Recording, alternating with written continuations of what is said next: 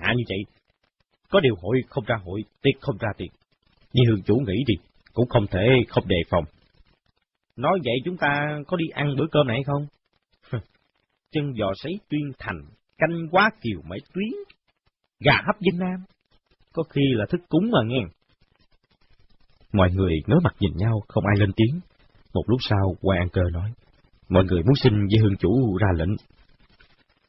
Một bữa cơm no rượu say thì tối nay mọi người sẽ có thôi. Nếu à, muốn yên ổn thì cứ nhường ta làm chủ. Chúng ta đi ăn cơm hiểu, ăn cơm xong thì đánh bạc, gọi cô nương cũng được. Đều là huynh đệ trả tiền. Còn nếu các ngươi muốn tiết kiệm tiền cho ta, thì mọi người cứ tới quấy rầy họ mọc thôi. Câu này nó rất khẳng khái đường hoàng, nhưng thật ra mười phần gian hoạt, không nói chủ ý của mình là có đi phó ý hay không. Quan An Cơ nói, Dư chủ và các huynh đệ đi ăn uống chơi đùa, thật không gì vui hơn.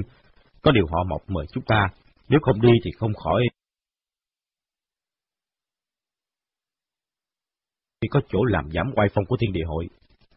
Vậy cuối cùng là ngươi nói nên, nên đi phải không? Rồi đưa mắt nhìn qua mặt bọn Lý lục Thế, Phàn Cương, Kỳ Thanh Bưu, Quyền Trinh, Phong Thế Trung, Tiền Lão Bản, Cao Ngạn Siêu, thấy mọi người đều từ từ gật đầu. Di Tiểu Bảo nói, mọi người đều nói đi, thì chúng ta đi ăn cơm với họ, uống rượu với họ. Nước tới thì be bờ, binh tới thì ra ngăn, trà tới thì chìa tay, cơm tới thì há miệng. Còn thuốc độc tới hả? Thì chúng ta cô lỗ một tiếng, nuốt vào bụng luôn. Cái đó gọi là anh hùng không sợ chết, sợ chết chẳng anh hùng. Mọi người cẩn thận để ý, thế nào cũng nhìn ra được chút manh mối. Mọi người bàn kỹ đi, có người uống trà, có người không uống, có người uống rượu, có người không uống, có người không ăn thịt, có người không ăn cá. Cho dù họ hạ độc cũng không thể một mẻ lưới quét sạch được chúng ta. Còn nếu mọi người không ăn uống gì cả, thì sẽ bị họ chê cười. Mọi người bàn bạc xong, nói chuyện phím một lúc đến giờ thân. Vì tiểu bảo cởi áo thấy dám ra, lại ăn mặc như một công tử. Y vẫn ngồi trên kiệu, mọi người xúm xích chung quanh tới nam đầu nha hồ đồng. Vì tiểu bảo nghĩ thầm, ở trong cung cứ ngày đêm thấy hậu giết mình, làm sao được tiêu giao khoái lạc như làm hương chủ thành một đường thế này?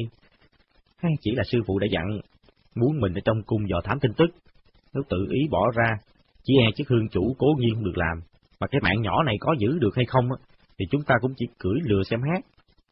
Cứ đi mà xem thôi.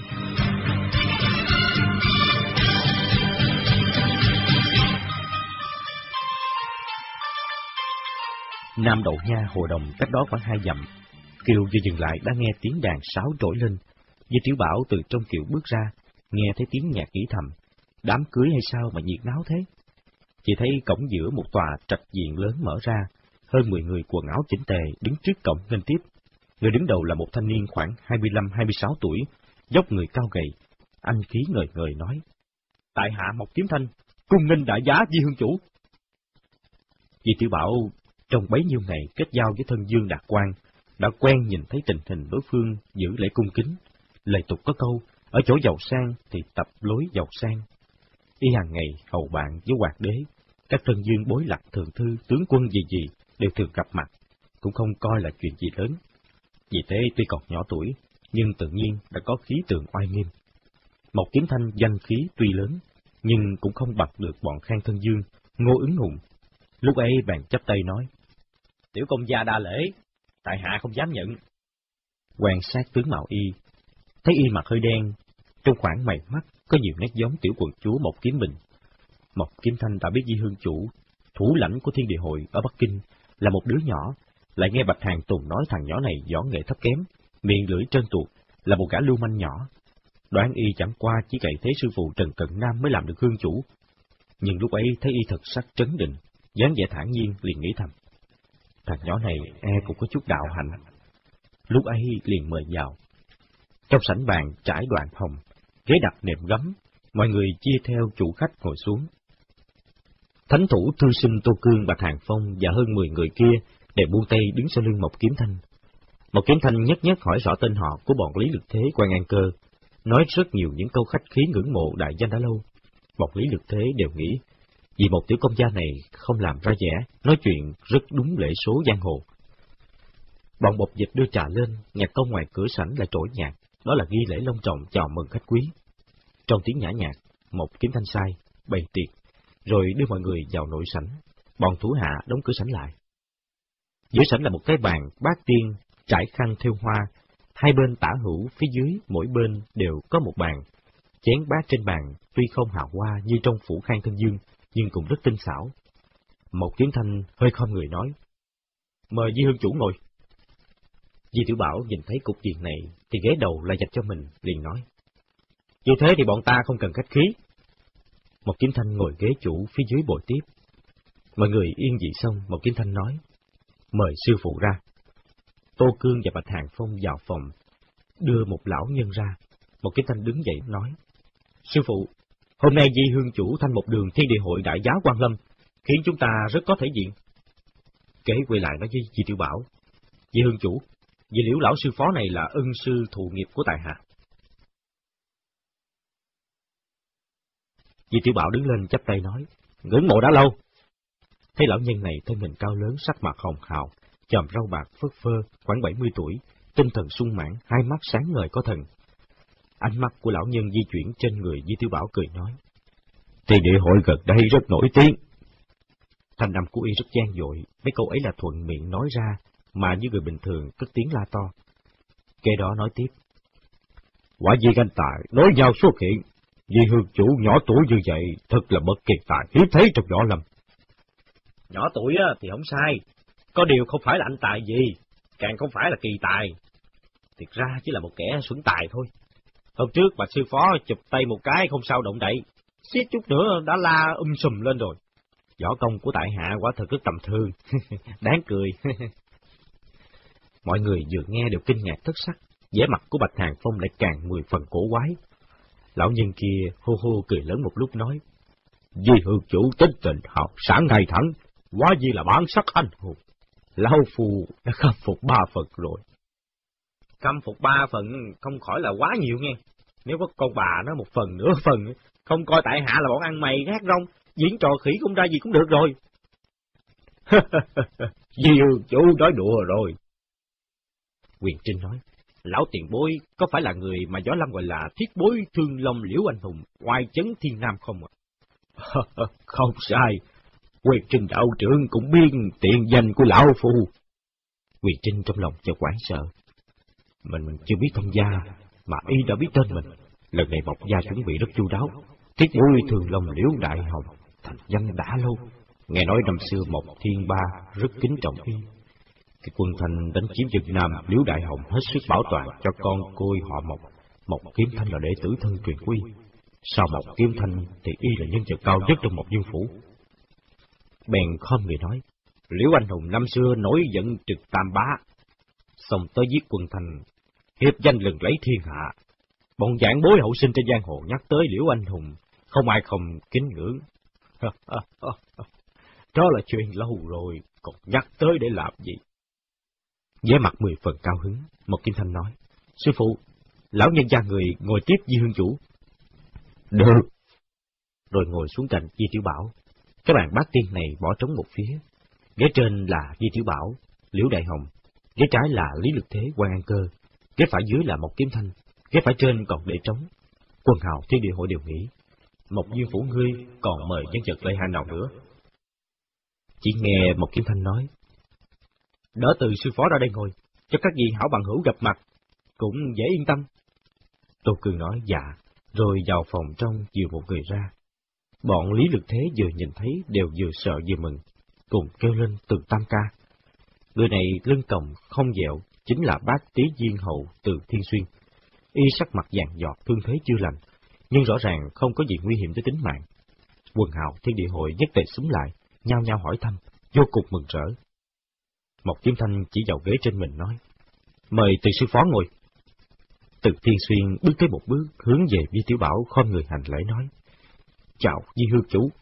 Chào từ Tâm ca, gần đây bán thuốc cao không phát tài lắm phải không? À, có làm ăn gì đâu, tôi ca bị bọn chó săn cũng không tầm quế bắt đi, suýt nữa cái mạng già này toi rồi. May được tiểu công gia và liễu lão anh hục trong một dương phủ cứu thoát. Quân hào, thiên địa hội đều sừng sốt. Phàn cư nói, Tiền Tam ca, té ra chuyện hôm ấy là do bọn chó săn hán giang thủ hạ của Ngô Tâm Quế ra tay à? Đúng vậy, bọn An Giang ấy xông vào hội xuân đường, bắt ta mang đi. Gã cẩu quan Lưu Nhất Phong kia chửi ta một trận, lấy một lá thuốc cao dán lên miệng ta, nói là để cho con khỉ già ta chết đói. Mọi người nghe có Lưu Nhất Phong, nhất định không còn gì lầm nữa. Bọn Phàng Cương biện Trinh đều hướng về Tô Cương. Bạch Hàng Phong nói, hôm trước mạo phạm rất nhiều, các vị anh hùng nghĩa khí sâu nặng, thiên địa hội chúng tôi vô cùng cảm kích. Không dám, bọn ta chỉ là làm theo lệnh của tiểu công gia, không dám khoe khoang. Bạch Hàng Phong thừ một tiếng, rõ ràng vì cứu từ tiên xuyên rất trái với ý nguyện của y. Hoàng An Cơ nói, sau khi từ Tam Ca bị bắt đi rồi, bọn ta điều tra khắp nơi mà không tìm ra manh mối. Trong lòng lo lắng, không cần phải nói. Quý phủ lại cứu được từ Tam Ca, khiến người ta bội phục. Bọn cẩu quan thủ hạ của cô Tam Quế dân Nam đều là kẻ đối đầu sống chết của một dương phủ. Bọn ta tự nhiên bám riết theo chúng. Là cổ quan kia mạo phạm từ Tam Ca bị bọn ta phát giác ra cũng không có gì lạ. Chị Tiểu Bảo nghĩ thầm, chị tiểu công gia này rất tinh minh, em gái y đang bị mình giữ.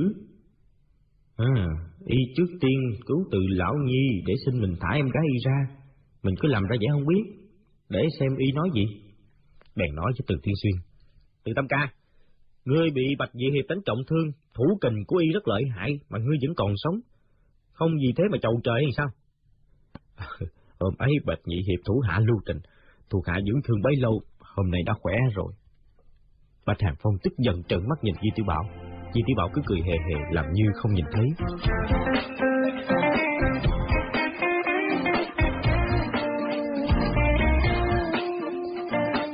Mộc dịch rót rượu với thức ăn, rất là thịnh soạn. quần hào thiên địa hội, một là thấy từng tiên xuyên được họ cứu sống, hai là lại có lão anh hùng thiết bối thương long liễu đại hồng, tiếng tâm lừng lẫy hồi đó.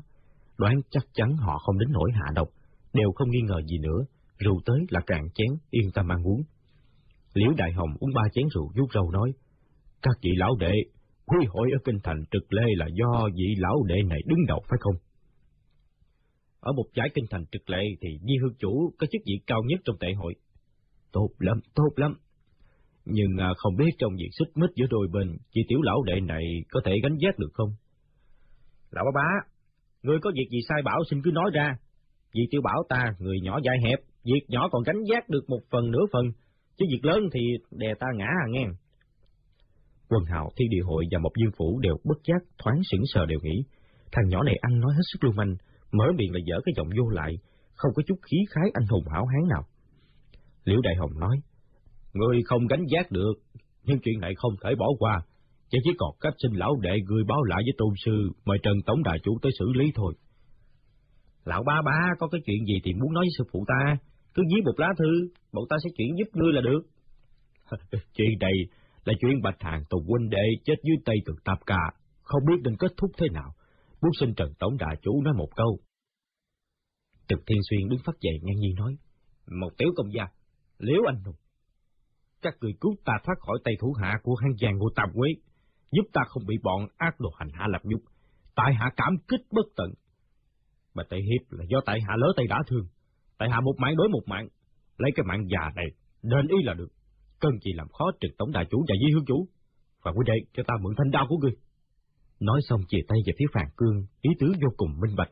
Y là muốn tự dẫn tại đương trường để kết thúc vụ công án này. Nè nè, khoan đã, khoan đã. Từ Tam Ca, ngươi cứ ngồi xuống đó. Không cần gì phải nóng nảy. Ngươi lớn tuổi rồi mà sao còn nóng như con nít vậy? Ta ở đây là hương chủ thanh một đường của thiên địa hội phải không? Ngươi không nghe lệnh ta, thì cũng quá không nể mặt ta nghe. Trong thiên địa hội tội danh không tuân lệnh trên là rất nặng nề. Từ Thiên Xuyên dội khom lưng nói. Từ Thiên Xuyên biết rồi, xin kính cẩn tuân lệnh của Diên chủ. Ừ, nói vậy còn nghe được. Bạch Đại Hiệp chết á, thì cũng đã chết rồi. Cho dù đòi từ tam ca đền mạng cũng không thể sống lại. Làm đi làm lại cũng chỉ là bù vốn làm ăn chứ không phải là làm ăn có lãi. Mọi người đều trừng trừng mắt, nhìn mặt y, không biết tiếp theo y sẽ nói bậy những cái gì. Quân hào thiên địa hội càng lo lắng hơn đều nghĩ thầm. Thành danh của bản hội trong võ lâm không thể để gã hương chủ trẻ con không biết gì, làm cho bại hoại. Nếu y nói những lời bất luân bất loại, đồn ra khắp giang hồ, thì sau này bọn mình còn mặt mũi nào mà gặp ai? Chỉ nghe gì Tiểu Bảo nói tiếp. Tiểu công gia, lần này ngươi từ dân Nam tới Bắc Kinh, chỉ mang theo mấy vị bằng hữu này thôi hả? Dường như hơi ít một chút thì phải. Vị Hương Chủ, Người nói như vậy là có dụng ý gì? Thì cũng chẳng có dụng ý gì đâu. Tiểu công gia tôn quý như thế, khác hẳn Di Tiểu Bảo ta. Nếu tới kinh thành mà không mang theo đông người bảo giá, chỉ cần hơi không cẩn thận, bị bọn chó săn của thác đác bắt được. Vậy không phải là sai lầm lớn sao? Bọn chó săn của thác đác muốn bắt được ta cũng không phải dễ. Tiểu công gia võ nghệ kinh người, đánh khắp thiên hạ, rất ít đối thủ, thì tự nhiên là không bắt được ngươi. Có điều á, có điều các bằng hữu khác trong Mộc Dương Phủ chưa chắc ai cũng cao cường như ngươi. Nếu bị người thác đác thuận tay dắt dê, lật tay dắt bọ, hy lý hô lỗ gì đó, mời mất vài người thì chắc cũng không có gì thú vị. Một kiếm thanh nãy giờ xa sầm mặt, nghe y mặt dày nói chuyện bông phèn, đợi y nói xong liền nói. Vì hương chủ nói như vậy là chăm chọc tại hạ phải không? Lúc nói tới câu này vẻ mặt lại càng khó coi. Vì Tiểu Bảo nói, ý ý không phải không phải, ta suốt đời suốt kiếp, chỉ có bị người ta khinh rẻ, chứ quyết không đi khinh rẻ người khác. Người ta chụp vào tay ta, hả, ngươi nhìn nè, vẫn còn bầm tím, đau tới mức ta chết đi sống lại. Vị bạch nhị hiệp này, thủ kình thật là rất không hàm hồ, hai chiêu hoành tảo thiên quân, cao sơn lưu thủy rất cao minh. Dùng để cứu mấy vị bằng hữu của các ngươi bị người thắt đát bắt á, thì nhất định là được. Nói thế nào, cũng sẽ kỳ khai đắc thắng mã đáo thành công. Bạch Hàng Phong sắc mặt xanh xám, đã định lên tiếng, nhưng rốt lại vẫn cố nhìn. Liễu Đại Hồng nhìn một kiếm thanh một cái nói, Ê huynh đệ, lời ngươi nói có nhiều chỗ cao thâm mạc trắc, bọn ta không hiểu rõ lắm. Lão già khách khí quá, lời ta nói đê tiện mạc trắc thì có, chứ bốn chữ cao thâm mạc trắc ấy thì không dám nhận nghe. Đê tiện hết sức, đê tiện hết sức. Tiểu huynh đệ nói trong Mộc Dương Phủ ta có người bị thắt đát mắt, không biết câu ấy là có ý tứ gì. Một chút ý tứ gì cũng không có. Tiểu công gia, liễu lão gia, tủ lượng của ta cũng ờ, đê tiện mạc trắc.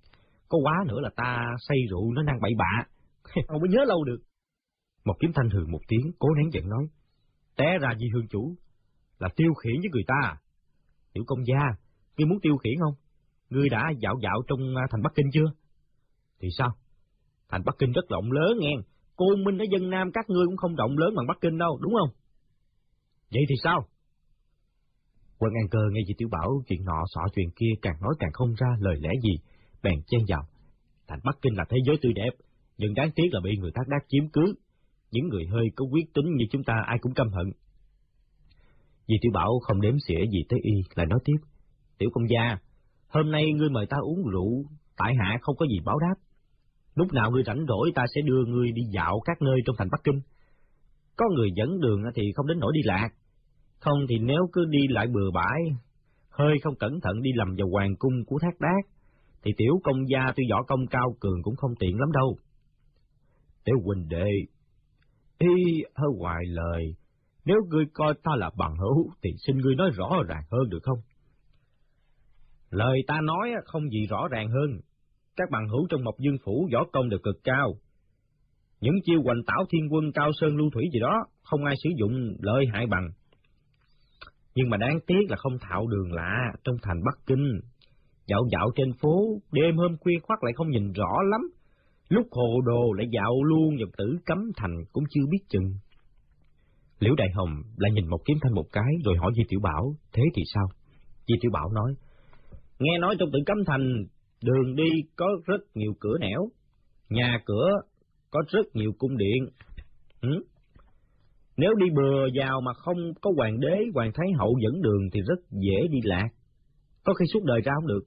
Tại hạ không biết chuyện đời, không biết hoàng đế, hoàng thái hậu ban ngày ban đêm có rảnh rỗi dẫn đường cho người ta hay không. Có khi tiểu công gia một dương phủ có thể diện lớn, các gì bằng hữu thủ hạ của các ngươi nói tên tiểu công gia ra, tiểu hoàng đế và hoàng thái hậu sẽ quản sợ ngã lăn ra.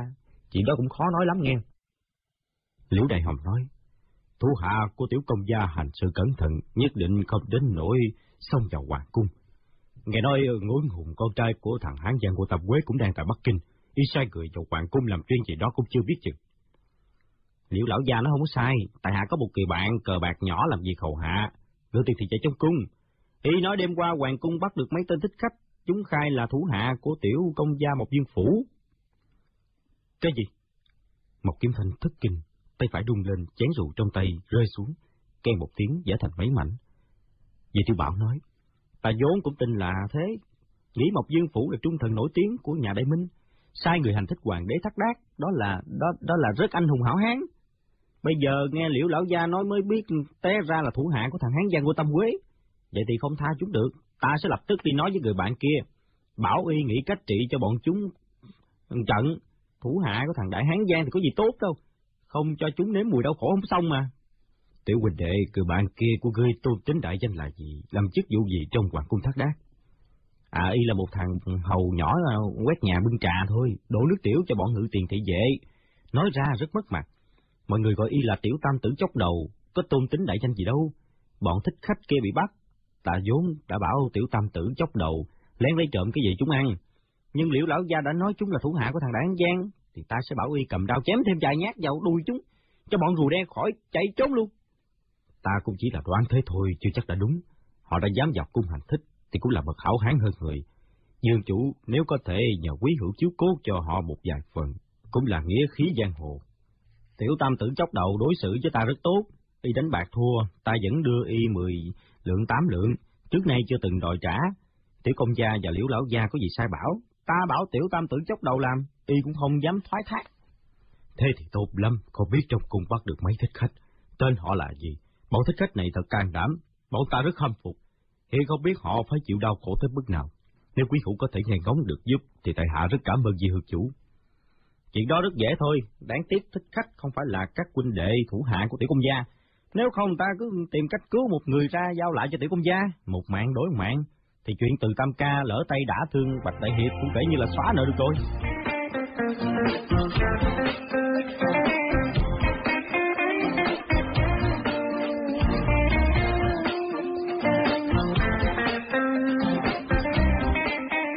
Đại Hồng nhìn một kiếm thanh một cái từ từ gật đầu. Một kiếm thanh nói, bọn ta không biết thích cách là ai, nhưng đã hành thích hoàng đế thác ác, thì cũng là nhân nhân nghĩa sĩ, là đồng đạo phản thanh phục minh chúng ta. Diêu chủ, nếu ngươi có thể tìm cách cứu họ, thì bất kể có thành công hay không, một kiếm thanh ta cũng vĩnh viễn cảm ơn tạ đức. Chuyện từ Tâm Ca và Bạch Đại Ca tự nhiên cũng không nói tới nữa. Di Tiểu Bảo quay sang nhìn Bạch Hàng Phong nói, Tiểu công gia không nói tới, nhưng mà chỉ sợ Bạch Nhị Hiệp không chịu bỏ qua, lần sau gặp nhau lại chụp vào tay ta, bóp cho ta kêu khóc ầm lên, thì rất không có gì thú vị à nghe. Bạch Hàng Phong đứng phát lên cao giọng nói, nếu như hương chủ cứu được, cứu được, có thể cứu được các hiệp khách nghĩa sĩ bị bắt kia, thì cánh tay này của họ bạch đắc tội với hương chủ, ta sẽ tự chặt đi, để bồi tội với hương chủ. Không cần, không cần, ngươi chặt một cánh tay đưa ta, ta lấy làm gì? Mà nói lại nha, người anh em chốc đầu của ta có bản lĩnh vào hoàng cung cứu người hay không á, thì cũng rất khó nói. Những người kia hành thích hoàng đế thì tội danh lớn lắm, không biết trên người bao nhiêu công cùm, cũng không biết có bao nhiêu người canh giữ.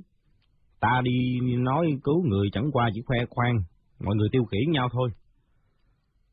Muốn vào hoàng cung cứu người tự nhiên là thiên năng dạng năng, bọn ta cũng không dám hy vọng thành công, nhưng chỉ cần Di Hương Chủ chịu hết sức, thì bất kể là cứu được hay không được, mọi người đều cảm tạ ơn đức. Một kiếm thanh ngừng một lúc rồi nói tiếp. Còn có một chuyện nữa là hôm trước xá muội đột nhiên thất tung, tại hạ rất lo lắng. Các vị bằng hữu thiên địa hội ở Kinh Thành quen biết rộng, tai mắt nhiều. Nếu có thể nghe ngóng dùm, tìm cách cứu cho thì tại hạ cảm kích bất tận. Chuyện đó thì dễ thôi, tiểu công gia cứ yên tâm, một trăm hai mươi cái tâm đi. Được rồi, bọn ta uống rượu đủ rồi. Ta phải đi tìm tiểu tam tử chốc đầu, thương lượng. Rồi dương tay một cái, móc trong bọc ra vật gì đó, ném xuống cái bàn, bát tim. Rõ ràng là bốn hạt xúc sắc, xoay vài vòng thì giật lại, bốn hạt đều ngửa mặt đỏ lên. Di tiểu Bảo vỗ tay nói, Mãn đường hồng, mãn đường hồng, thượng thượng đại cát. không cần giết người, cứ giết một đứa mãn đường hồng mới hay. Mọi người nhìn nhau thất sắc, ai cũng ngạc nhiên. Chị Tiểu Bảo thu xúc sắc lại chắp tay nói, làm phiền quá, bây giờ xin cáo từ. Từ Tâm Ca cùng về với bọn ta, có được không? Một Kim Thanh nói, Dương chủ khách khí quá, tại hạ kính tiễn đại giá của Dương chủ. Từ Tâm Ca và các vị bằng hữu thiên địa hội. Lúc ấy Di Tiểu Bảo và bọn Từ Thiên Xuyên, Lý Lực Thế, quan An Cơ rơi tiệc ra cổng. Bọn một kiếm thanh Liễu Đại Hồng đưa ra tới ngoài cổng lớn, nhìn thấy Di Tiểu Bảo lên kiều sông mới quay vào. Mọi người trở về khu diện tướng hợp kia, quan An Cơ nóng tính nhất hỏi. Dương chủ, đêm qua trong cùng có thích cách xông vào. Xem dáng vẻ bọn họ, thì có quá nữa là do một dương phủ phái đi. Chị Tiểu Bảo cười nói. Đúng rồi đó, đêm qua trong cung á, có thích khách xông vào, chuyện này không ai dám tiết lộ, người ngoài không ai biết được, mà họ không hề tỏ vẻ ngạc nhiên, thì tự nhiên là do họ làm rồi. Họ dám đi hành thích hoàng đế thác ra, tính ra cung gan to bằng trời, cũng khiến người ta khâm phục. Diêu chủ, cười của họ bị bắt. Người nói có thể cứu được à? Chỉ sợ chuyện này rất khó.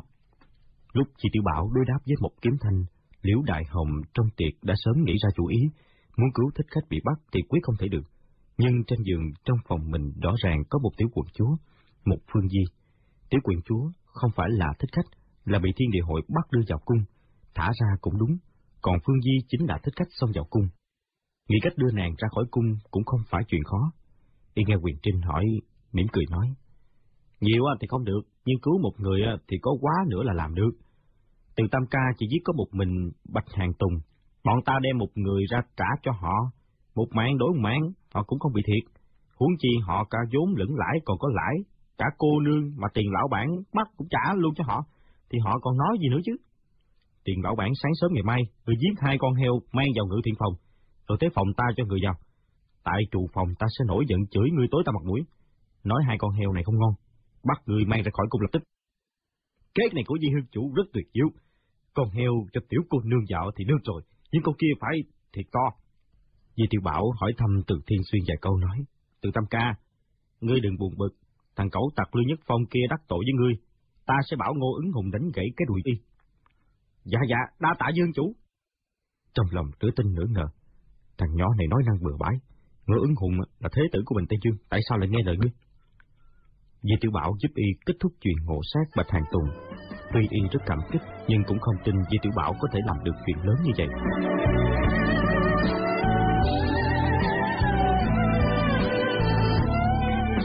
Di Tiểu Bảo trở về Hoàng Cung, vừa tới cửa thần vũ đã thấy hai thái giám bước lên đón, độc thần nói. Quế công công, đi mau lên, đi mau lên, hoàng thượng gọi người. Nè, có chuyện gì khẩn cấp à? Hoàng thượng đã dục mấy lần, dường như có chuyện gấp, hoàng thượng đang tại thượng thư phòng. vì Tiểu Bảo đi mau tới thượng thư phòng, Khang Hy đang đi tới đi lui, thấy y bước vào mừng rỡ nói. Người chết mất xác ở đâu vậy? Bẩm hoàng thượng, nô tài nghĩ thích khách to gan làm bậy, nếu không một mẻ lưới quét sạch, e không hay lắm, biết đâu lại gây ra chuyện khiến hoàng thượng bận tâm. Phải tìm được người ngắm ngầm chủ trì sự việc này mới được.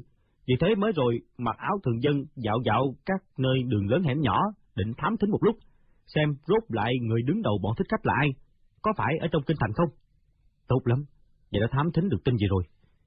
Di Tiểu Bảo nghĩ thầm, nếu nói vừa thám thính một lượt đã có tin tức á, thì không khỏi quá vừa khéo. Bèn nói, Dạ hoàng thượng, đi suốt nửa ngày không thấy gì hết, định là sáng mai thần tiếp tục tra xét. Người cứ đi bựa thì chưa chắc có kết quả gì. Ta có một chủ ý như vậy. Chủ ý của hoàng thượng nhất định là hay rồi. Mới rồi Đa Long bẩm báo là ba tên khách khách bị bắt rất kín miệng, bất kể đánh đập dụ dỗ thế nào. Thủy chung vẫn nhất quyết khai là Ngô Tam Quế sai sử, xem ra có tra vấn nữa cũng không hỏi được một lời nói thật. Ta nghĩ chẳng bằng thả chúng ra. Thả ra hả? Như vậy thì tiện cho tụi nó quá rồi, quan thượng. Bọn thích khách này là dân lệnh người khác sai khiến. Tuy phản nghịch phạm thượng, nhưng giết hay không giết cũng không quan hệ gì tới đại cuộc. Quan trọng nhất là tìm ra người chủ mưu, một mẻ lưới quét sạch mới không có hậu hoạn. Thả sói con ra, sói con sẽ đi tìm sói mẹ thôi. Tiết diệu, tiết diệu, chúng ta thả thích khách ra, ngắm ngầm theo dõi, bọn chúng sẽ về gặp kẻ đứng đầu. Hoàng thượng thần cơ diệu đoán, đúng là hơn cả ba gia các lượng luôn. Cái gì mà hơn cả ba gia các lượng? Người dỗ một ngựa như thế không khỏi chỗ quá đáng. Chỉ là làm sao theo dõi thích khách, không để chúng phát giác ra thì mới không dễ làm. Tiểu quý tử, ta giao cho ngươi một việc sai sử, ngươi giả làm người tốt, cứu giúp ra khỏi cung. Bọn thích khách ấy coi ngươi là đồng đạo, tự nhiên sẽ đưa ngươi đi cùng. Vì tiểu bảo trầm ngâm nói, chuyện này Chuyện này tự nhiên là nguy hiểm. Nếu chúng phát chát ra thì không giết ngươi lập tức không xong. Chỉ đáng tiếc ta là hoàng đế, nếu không thì ta rất muốn đích thân làm một phen, chắc thú vị lắm. Hoàng thượng bảo ta làm việc, tự nhiên là ta dân lệnh, nguy hiểm hơn cũng không có sợ. Ta đã biết ngươi vừa thông minh vừa can đảm, rất chịu làm việc cho ta. Ngươi là một đứa nhỏ, thích khách sẽ không nghi ngờ. Ta vốn định phái hai tên thì vệ võ công cao cường làm việc này, nhưng thích khách không phải là người ngốc, chưa chắc chịu mắc câu. Lần đầu làm không được, thì lần sau không thể làm nữa. Tiểu quý tử, ngươi làm việc này cũng như ta đích thân làm vậy. Khang Hy sau khi học võ công ham hở muốn thử, trước đây vẫn muốn làm vài việc nguy hiểm, nhưng thân là hoàng đế, rút lại không tiền mạo hiểm. Phải vì tiểu bảo làm, chính là bảo y quá thân làm thay mình. cho dù các thị vệ làm việc này tốt hơn cũng thà là sai với Tiểu Bảo. Y nghĩ với Tiểu Bảo tuổi tác sắp sĩ Y, võ công không bằng Y. Nếu Y làm được thì tự nhiên là mình cũng làm được. Sai Y đi làm cũng không khác chính mình làm bao nhiêu. Tuy không đích thân trải qua, nhưng cũng có thể tưởng tượng ra được. Khang Hy lại nói, Ngươi phải giả càng giống càng tốt, tốt nhất là giết chết một vài tên thị vệ canh giữ trước mặt thích khách, cho chúng không nghi ngờ gì. Ta sẽ sai Đa Long, bảo y canh gác lỏng lẻo một chút, để người đưa chúng ra khỏi cung. Dạ, ừ, có điều võ công của thị vệ cao cường e là không có giết được họ, hoàng thượng ơi.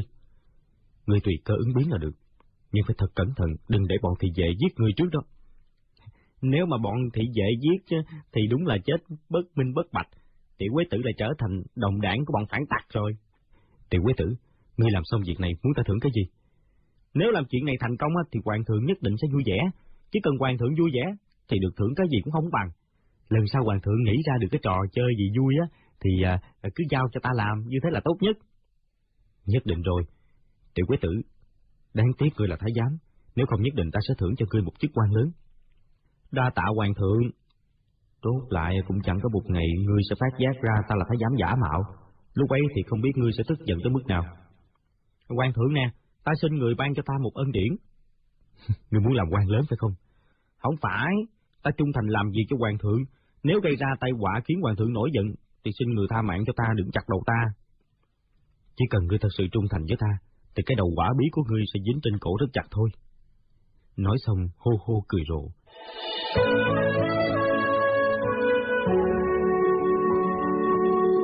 Di Tiểu Bảo ra khỏi thượng thư phòng nghĩ thầm. Mình vốn định thả tiểu quận chúa và phương cô nương cho một dương phủ, nhưng dựa vào lời hoàng thượng mới rồi, lại biến thành phụng chỉ thả thích khách. Vậy thì không dội gì phải thả hai cô nương kia ra. Người đứng đầu thật sự của bọn thích khách đó, thì mới rồi mình vừa uống rượu với họ. Có nên tâu với hoàng thượng bắt luôn rùa đen mọc kiếm thanh cho thằng tây tớ và liễu đại hồng kia không? Nhưng nếu sư phụ biết mình làm chuyện này nhất định sẽ không tha. Rốt lại thì mình nên làm hương chủ của thiên địa hội hay không đây trời? Y ở trong cung ai ai cũng phụng thừa, Khang Hy lại mười phần tin yêu Y, nhất thời cũng thật lòng muốn làm thái giám suốt đời. Nhưng vừa nghĩ tới Hoàng Thái Hậu bất giác trong lòng lạnh buốt. Con quỷ già này nói thế nào cũng muốn tìm dịp mình rủi ro, lão tử không thể nấn ná lâu dài trong cung được. Lúc ấy tới thị về phòng phía tây cung càng thanh, người đứng đầu phiên trực chính là Triệu Tề Hiền. Tối qua y đã được chi bạc, hôm nay là nhận được tiền thưởng chỗ tổng quản ngự tiền thị vệ Đa Long, biết là do Di Tiểu Bảo nói tốt trước mặt hoàng thượng. Vừa thấy y mừng rỡ đến thế nào, nhảy bật dậy ra đón, cười nói: "Quế công công, cơn gió lành nào thổi đại giá của người quan lâm vậy?" Ta tới xem xem mấy tên phản tặc lớn mật. Rồi ghé vào tay y nói khẽ: "Nè, hoàng thượng sai ta tới giúp đỡ hỏi cung, muốn tra xét thật sự người đứng đầu sai sử chúng là ai?" Dạ dạ dạ. Quế công công, ba tên phản tặc này tính miệng lắm đã đánh gãy hai cái roi da mà vẫn nhất quyết nó là của Tâm Quế sai tới. Ừ, để ta già hỏi xem. Bước vào tay sảnh, thấy có ba hán tử bị trói vào cọc gỗ, nửa người trên cởi trần đã bị đánh tới mức máu thịt bầy nhầy.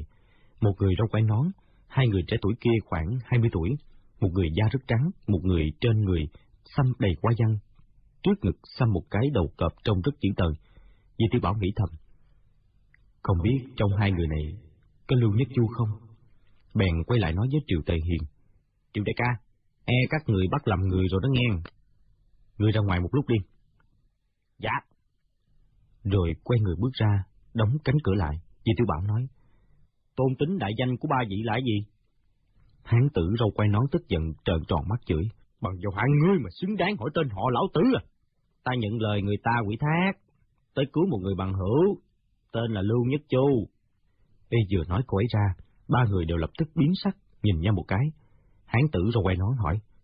Người nhận lời quy thác của ai? Trong các ngươi, có ai là Lưu Nhất Chu không? Nếu có, thì ta nói. Nếu không có thì thôi.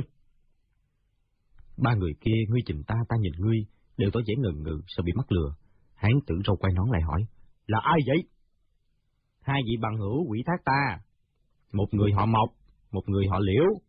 Các người có quen thiết bối thương long không? Thiết bối thường long liễu đại hồng, thì ở một giải dân quý tứ xuyên ai mà không biết. Một kiếm thành là con một thiên ba lưu lạc giang hồ, hiện cũng không còn biết sống hay đã chết.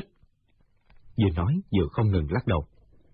Di tiểu Bảo gật đầu nói, ba vị đã không quen tiểu công gia và liễu lão gia của một dương phủ, thì nhất định không phải là bằng hữu của họ, chắc cũng không nhận ra mấy chiêu này. Nói xong ra thế sử dụng hai chiêu trong một gia quyền, tự nhiên là hai chiêu hoành tảo thiên quân và cao sơn lưu thủy. Người trẻ tuổi xăm hình đầu cọp trên ngực ồ một tiếng, Di Tiểu Bảo dừng tay hỏi. Gì, gì? Không có gì. Mấy chiều ấy là ai vậy ngươi? Này, vợ ta dạy. Phải dám thì có vợ sao được? Nói xong không ngừng lắc đầu, y vốn chửi Di Tiểu Bảo là thái giám chó. Về sau, thấy y lời lẽ lạ lùng, hành động kỳ quái, nên bỏ chữ chó đi. Di Tiểu Bảo nói, Nè, tại sao thái giám không được cưới vợ? Người ta muốn lấy ta, tôi quản được sao? Vợ ta họ Phương, đơn danh là gì? Người trẻ tuổi trắng trẻo đột nhiên gầm lớn một tiếng quát. Người đó bậy! Vì tiểu bảo thấy y chán nổi gân xanh, mắt như lóe lửa, dáng vẻ nóng ruột lên tới cực điểm, đoán người này chính là Lưu Nhất Chu. Thấy y mặc hình chữ nhật, tướng mạo rất anh tuấn, chỉ là lúc tức giận thì thần thái không khỏi có nét đáng sợ, lập tức cười nói. Nói bậy cái gì?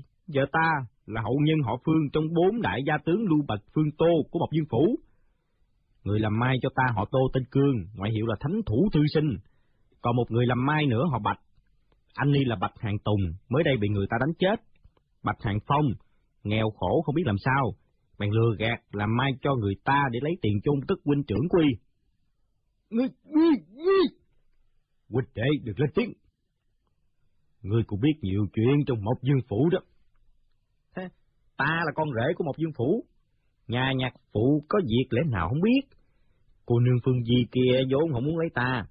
Nói đã có hùng ước với sư ca luôn Nhất Chu gì đó. Nhưng nghe nói họ Lưu không có chí khí, đi làm bộ hạ của thằng đại hán giang Ngô Tâm Quế và hoàng cung hành thích hoàng thượng. Ngươi nghĩ xem, thằng đại hán giang Ngô Tâm Quế đó. Nói tới đó thì hạ giọng, câu kết với người thác đát, hai tay bưng giang sơn gấm dốc của nhà đại minh ta, dâng lên cho bọn cẩu tặc Mãn Châu, Thằng đầy tớ ngô tâm quế ấy, phàm là người Hán chúng ta, không ai không muốn lột da ăn thịt. Thằng tiểu tử lưu nhất chu kia, theo chủ đạo lại không được. Tại sao lại theo ngô tâm quế chứ? Phương cô nương tự nhiên mất mặt nên không chịu lấy nữa. Ngươi, ngươi! Người ta, ai có chí người ấy? Các hạ làm thái giám trong cung nhà thanh, cũng không phải là chuyện gì vinh dự. À, đúng đúng đúng. Đương nhiên không gì vinh dự, Vợ ta lo lắng cho người tình cũ, nhất định bắt ta điều tra rõ ràng, xem rốt lại Lưu Nhất Chu đã chết chưa. Nếu chết rồi thì nàng lấy ta càng yên lòng, đúng ý. Từ nay không cần nhớ nhung nữa. Có điều phải làm một tấm bài vị cho Lưu Sư Ca của nàng, đốt một ít với tiền vàng bạc. Ba gì bằng hữu, trong các người không có ai là Lưu Nhất Chu phải không? Vậy thì ta về trả lời Phương cô nương, tối nay bọn ta bái đường thành thân. Nói xong, quay người bước ra. Người trẻ tuổi kia nói, ta chính là Hán tử trong quay nón quát. Đừng bắt lừa. Người trẻ tuổi dùng sức, giãy dụa một cái, tức giận nói. Y, y. Đột nhiên phun một bãi nước bọt vào Di Tiểu Bảo. Dì Tiểu Bảo nghiêng người tránh khỏi. Thấy ba người bị dây gân bò, rất to, trói chặt tay chân vào cọc gỗ, nhất định không dãy ra được, nghĩ thầm. Rõ ràng người này là Lưu Nhất Chu, y vốn là định nhận, nhưng bị gã râu quai nón cản trở. Y vừa ngẫm nghĩ đã tìm ra được chủ ý nói. Các ngươi cứ chờ ở đây, để ta về hỏi vợ ta đã. Ra tới bên ngoài, y nói với Triệu Tề Hiền. Ta đã hỏi ra được một chút manh mối rồi, đừng đánh đập nữa, ta sẽ quay lại liền.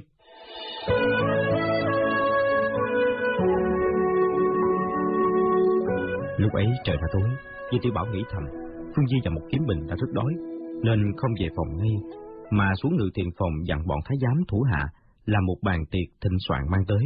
Nói đêm qua các thị vệ bắt giặc có công, hôm nay muốn mở tiệc ăn mừng. Trong tiệc bàn chuyện đại sự bắt thích khách, không cần tiểu thái giám hầu hạ. Y mở khóa vào, khẽ đẩy cánh cửa phòng trong. Chờ sốt ruột lắm phải không? Ta đã hỏi dò được tin tức hay rồi nè. Tin hay gì vậy?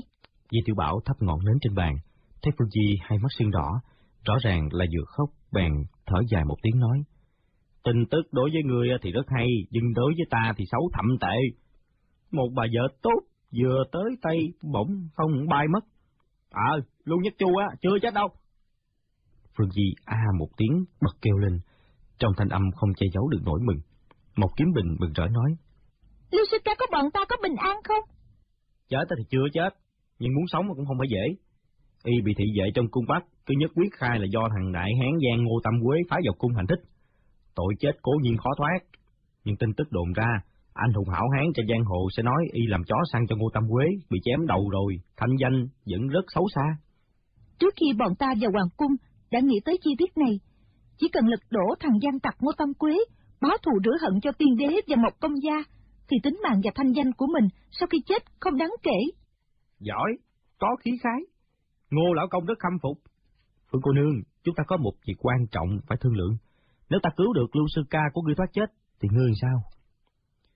Phương Di hai mắt sáng lên, hai má đỏ bừng nói. Nếu ngươi cứu được lưu sư ca của ta thật, thì bất kể là ngươi sai ta làm gì khó khăn nguy hiểm gì, Phương Di cũng quyết không cao mày một cái. Mấy câu này nói rất chém đinh chặt sắt, mười phần dứt khoát. Chúng ta giao ước với nhau, được không?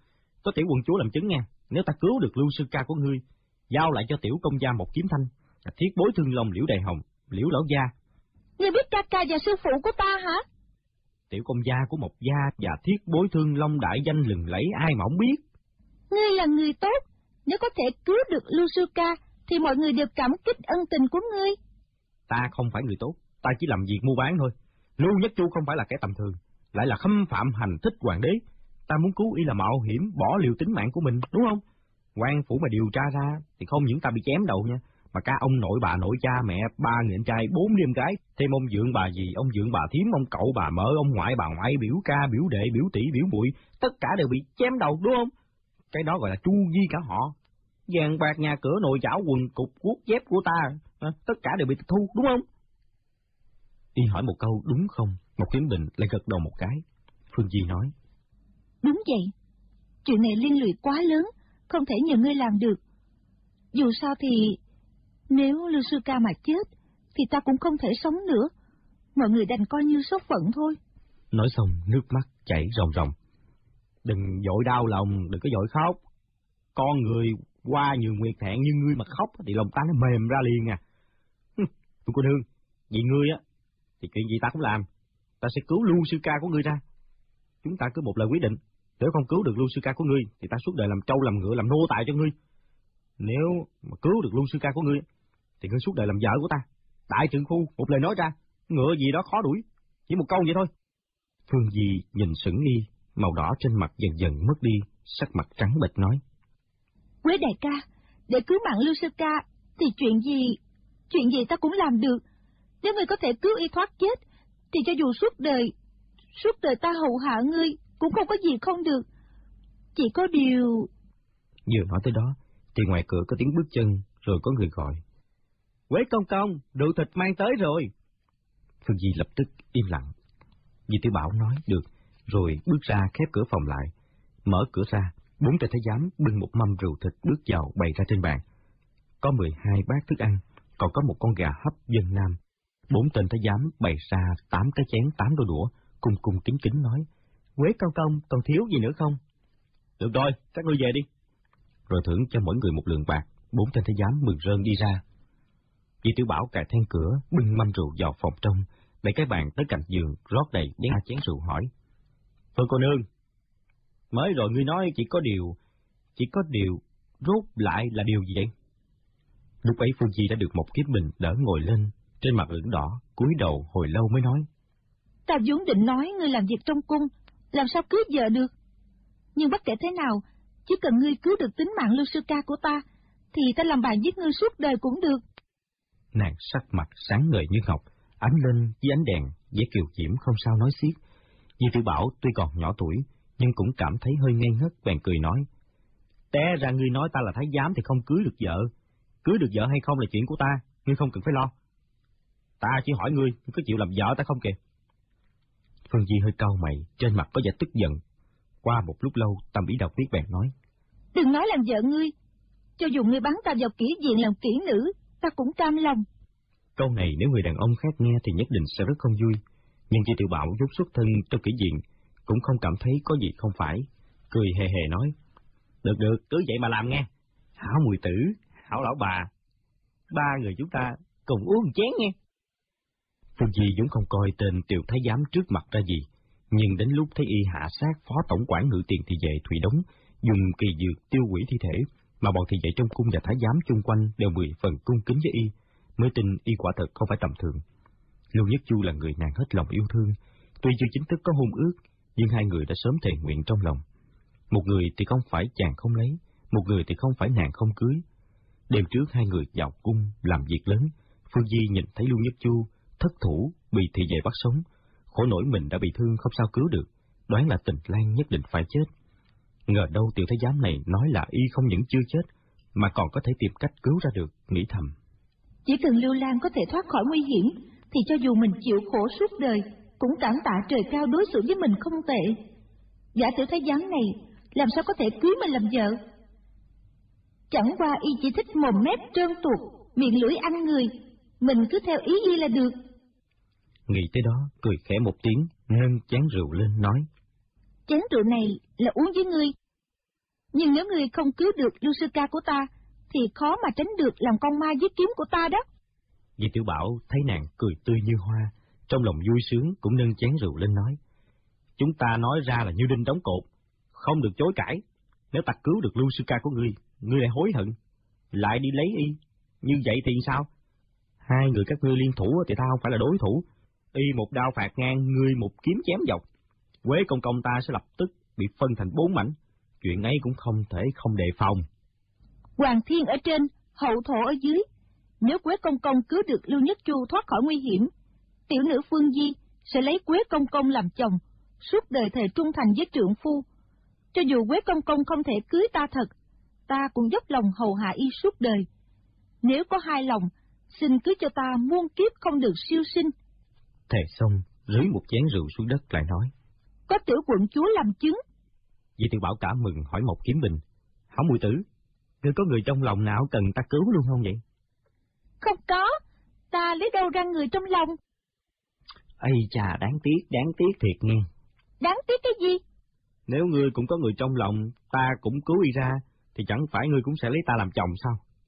Ha, có một bà vợ rồi, còn thấy chưa đủ, được do đòi tiên. Cốc ghẻ đòi ăn thịt ngỗng trời. Ờ, à, hảo mười tử, còn có hai người khác cũng bị bắt với Lucica của ngươi. Một người râu quay nón. Đó là Ngô Sư Thúc. Còn người kia trên người xăm đầy qua, trước ngực xăm một cái đầu cọp. Đó là Thanh Mao Hổ Ngao Bưu, đệ tử của Ngô Sư Thúc. Vị Ngô Sư Thúc kia tên gì? Ngô Sư Thúc tên Ngô Lập Thân, ngoại hiệu là Giao Đầu Sư Tử. Cái ngoại hiệu ấy rất đúng nha, bất kể người ta nói gì y cũng cứ lắc đầu à. Quý đại ca, người đã cứu Lưu Sư Ca, thì tiện tay cứu Ngô Sư Thúc và Ngao Sư Ca luôn đi. Ngô Lập Thân và Ngao Bu có cô bạn gái nào qua nhường nguyệt thẹn không? Không biết, ngươi hỏi làm gì? Ta phải đi hỏi bạn gái hỏi trước xem có chịu dừng cho ta chiếm tiện nghi không, nếu không ta liều mạng đi cứu người, há không phải là một phen vất giả suông à.